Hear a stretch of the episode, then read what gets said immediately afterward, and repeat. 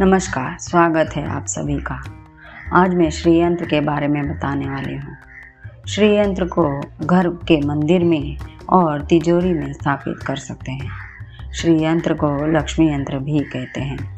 प्रतिदिन श्री यंत्र के दर्शन और पूजन से रोग का नाश होता है। इस यंत्र की पूजा से मनुष्य धन संपत्ति यश कीर्ति की प्राप्ति होती है। रुके कार्य बनने लगते हैं। इसकी कृपा से मनुष्य को अष्ट सिद्धियाँ और नवनिधियों की प्राप्ति होती है। इसकी पूजा और उपासना से लक्ष्मी प्रसन्न होती है। श्रीयंत्र की स्थापना के साथ साथ कर्म भी करना ज़रूरी है। तभी माँ लक्ष्मी प्रसन्न होती है। क्योंकि बिना कर्म के आप कहेंगे कि लक्ष्मी माँ आ जाए तो नहीं हो सकता। इसलिए आपको अपना काम भी निष्ठापूर्वक करना चाहिए और षडयंत्र भी स्थापित करना चाहिए। इससे लाभ अधिक मिलेगा। अगर यह जानकारी आपको अच्छी लगे तो प्लीज़ लाइक, शेयर और सब्सक्राइब कीजिए। धन्यवाद।